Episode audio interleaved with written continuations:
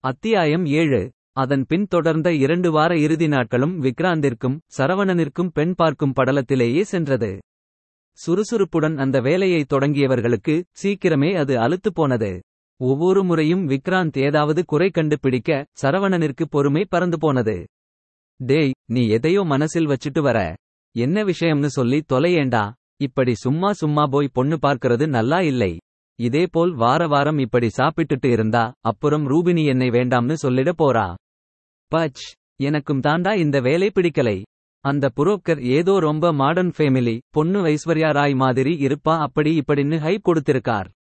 இந்த ஒரு பொண்ணை மட்டும் பார்ப்போம். சரி வரலைன்னா எங்க அம்மா காலிலேயே போய் விழுந்திர வேண்டியதுதான் என்றான் விக்ராந்த்.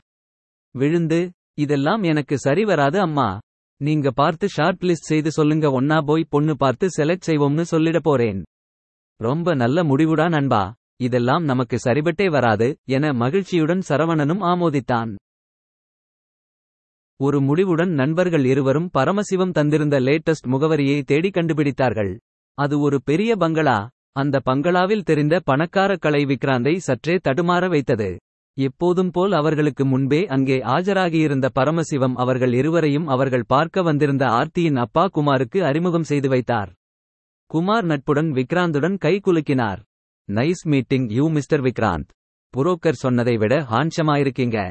சரவணன் சிரிப்பை அடக்க முயல விக்ராந்த் ஒரு சின்ன புன்சிரிப்புடன் தேங்க் யூ. உங்களை பார்த்தா கல்யாண வயசில் ஒரு பொண்ணு இருக்குன்னு யாரும் சொல்ல மாட்டாங்க. யூ லுக் வெரி யங் என்றான்.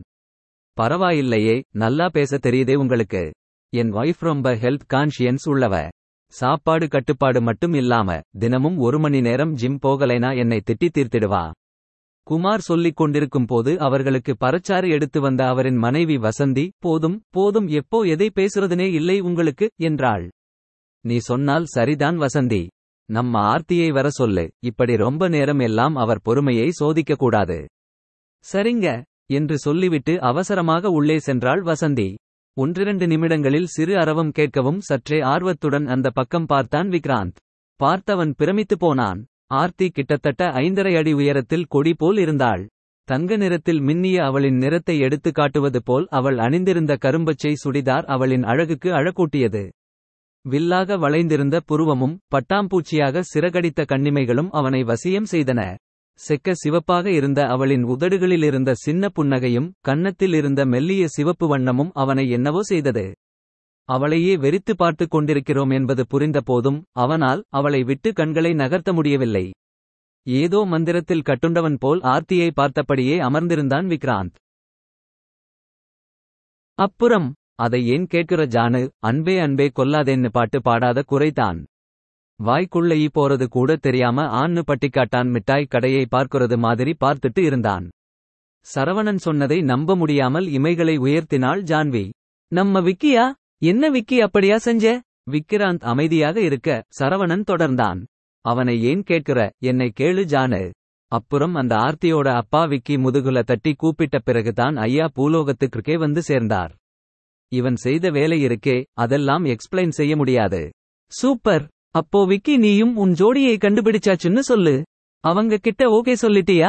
இப்போதும் சரவணனே பதில் சொன்னான். அவன் எங்கே இருந்து ஓகே சொல்றது? ஆர்த்தியோட அப்பா இவனையும் அந்த ஆர்த்தியையும் ஒன்னு ரெண்டு வாரம் பேசி பார்த்து அப்புறமா முடிவு எடுக்க சொல்லியிருக்கார். ஓஹோ பழகி பார்த்து டெசிஷன் எடுக்க போறீங்களா? சூப்பர்டா விக்கி. ஆமாம் நீ ஏன் எதுவுமே சொல்லாம அமைதியா இருக்க? இப்படி விபரம் புரியாமல் நம்ம வருங்கால மாமனார் இரண்டு வாரம் தவிக்க விடுறாரேன்னு தான். விட்டா நம்ம ஹீரோ அப்போவே தாலி கட்டி கல்யாணத்தையே முடிச்சிருப்பார். சரவணன் நண்பனை கிண்டல் செய்து சிரித்தான். சும்மா இரு சரோ அமைதியா எல்லாம் இல்லை ஜானு. நானா அப்போ அப்படி ரியாக்ட் செய்தேன்னு யோசிச்சு பார்த்து எனக்கே இப்போ ஒரு மாதிரி இருக்குப்பா என்றான் விக்ராந்த் அதெல்லாம் அப்படிதான் விக்கி. உனக்கே உனக்கா நீ செலக்ட் செய்யும் அந்த ஒரே ஒருத்தி கிட்ட அப்படி ரியாக்ட் செய்யறதெல்லாம் தப்பே இல்லை. அப்புறம் உன் அம்மா அப்பா கிட்ட சொல்லிட்டியா? ஆண்டி என்ன சொன்னாங்க? இன்னும் சொல்லலை ஜானு. சொல்லணும் என்றான் விக்கிரான் தயக்கத்துடன். பார்த்தியா ஜானு சார் அதுக்குள்ளே எவ்வளவு முன்னேறிட்டார்னு? இதுவரைக்கும் எப்போவும் எல்லா நியூஸையும் ஃபர்ஸ்ட் தான் டிக்கிட்ட தான் ஷேர் செய்வார். விக்ராந்த் அதற்கு பதில் சொல்ல வாயை திறந்த நேரம் அவனின் செல்போன் அழைத்தது. அதை கையில் எடுத்தவன் அதில் ஆர்த்தியின் பெயர் தெரியவும் மகிழ்ச்சியுடன் நண்பர்களிடம் சொல்லிவிட்டு கேண்டீனை விட்டு வெளியில் வந்தான். ஹலோ ஆர்த்தி இப்பவாவது என்னோட பேச உங்களுக்கு நேரம் இருக்கா? நீங்க தான் பிசி மேன் ஆச்சே. காலையில் அவள் ஃபோன் செய்தபோது வேலை இருப்பதாக சொல்லி மதிய உணவு வேளையில் பேசுவதாக சொல்லி இருந்தான் அவன். என்ன ஆர்த்தி இப்படி எல்லாம் சொல்றீங்க? ஆபீஸ்ல வேலை இருக்கும் தானே? சரி ஆனால் லஞ்ச் டைமில் கூட நான் கால் செய்ய தானே வெயிட் செய்றீங்க? நீங்களா ஃபோன் செஞ்சீங்களா என்ன? சாப்பிட்டு முடிச்சிட்டு பேசலாம்னு நினைச்சேன். சாரி சாரி எல்லாம் வேண்டாம். சாப்பிட்டு முடிச்சிட்டீங்களா? ரொம்ப டிஸ்டர்ப் செய்றேனா?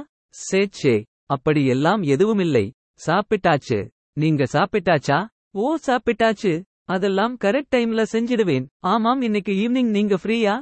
நீங்க கேட்கும்போது நான் பிசின்னு சொல்வேனா என்ன? அப்படியா? அப்போ நாளைக்கு காலையில் பத்து மணிக்கு உங்களை கூப்பிடுறேன். சின்ன சிரிப்புடன் சொன்னாள் ஆர்த்தி. விக்கிராந்தின் காதில் கிண்கிணி சத்தத்துடன் தேன் மழை பொழிந்தது. அது வேலை நேரம். நீங்க ஃப்ரீயான்னு கேட்டது ஈவினிங் டைம் தானே? அந்த சின்சியர் சிகாமணி நீங்க தானா?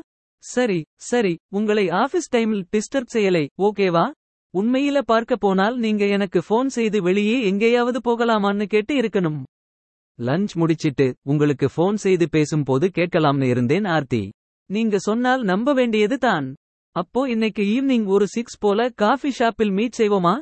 ஷுயர் நான் வந்து உங்களை வீட்டில இருந்து பிக்கப் செய்யவா? இல்லை வேண்டாம் விக்ராந்த் நானே காரில் வந்துருவேன். ஓகே. ஓகேங்க. See you at six okay. Bye. சிறு குழந்தை போல் அவள் கொஞ்சி பேசுவதை கேட்டுக்கொண்டே இருக்கலாம் போல் இருந்தது அவனுக்கு.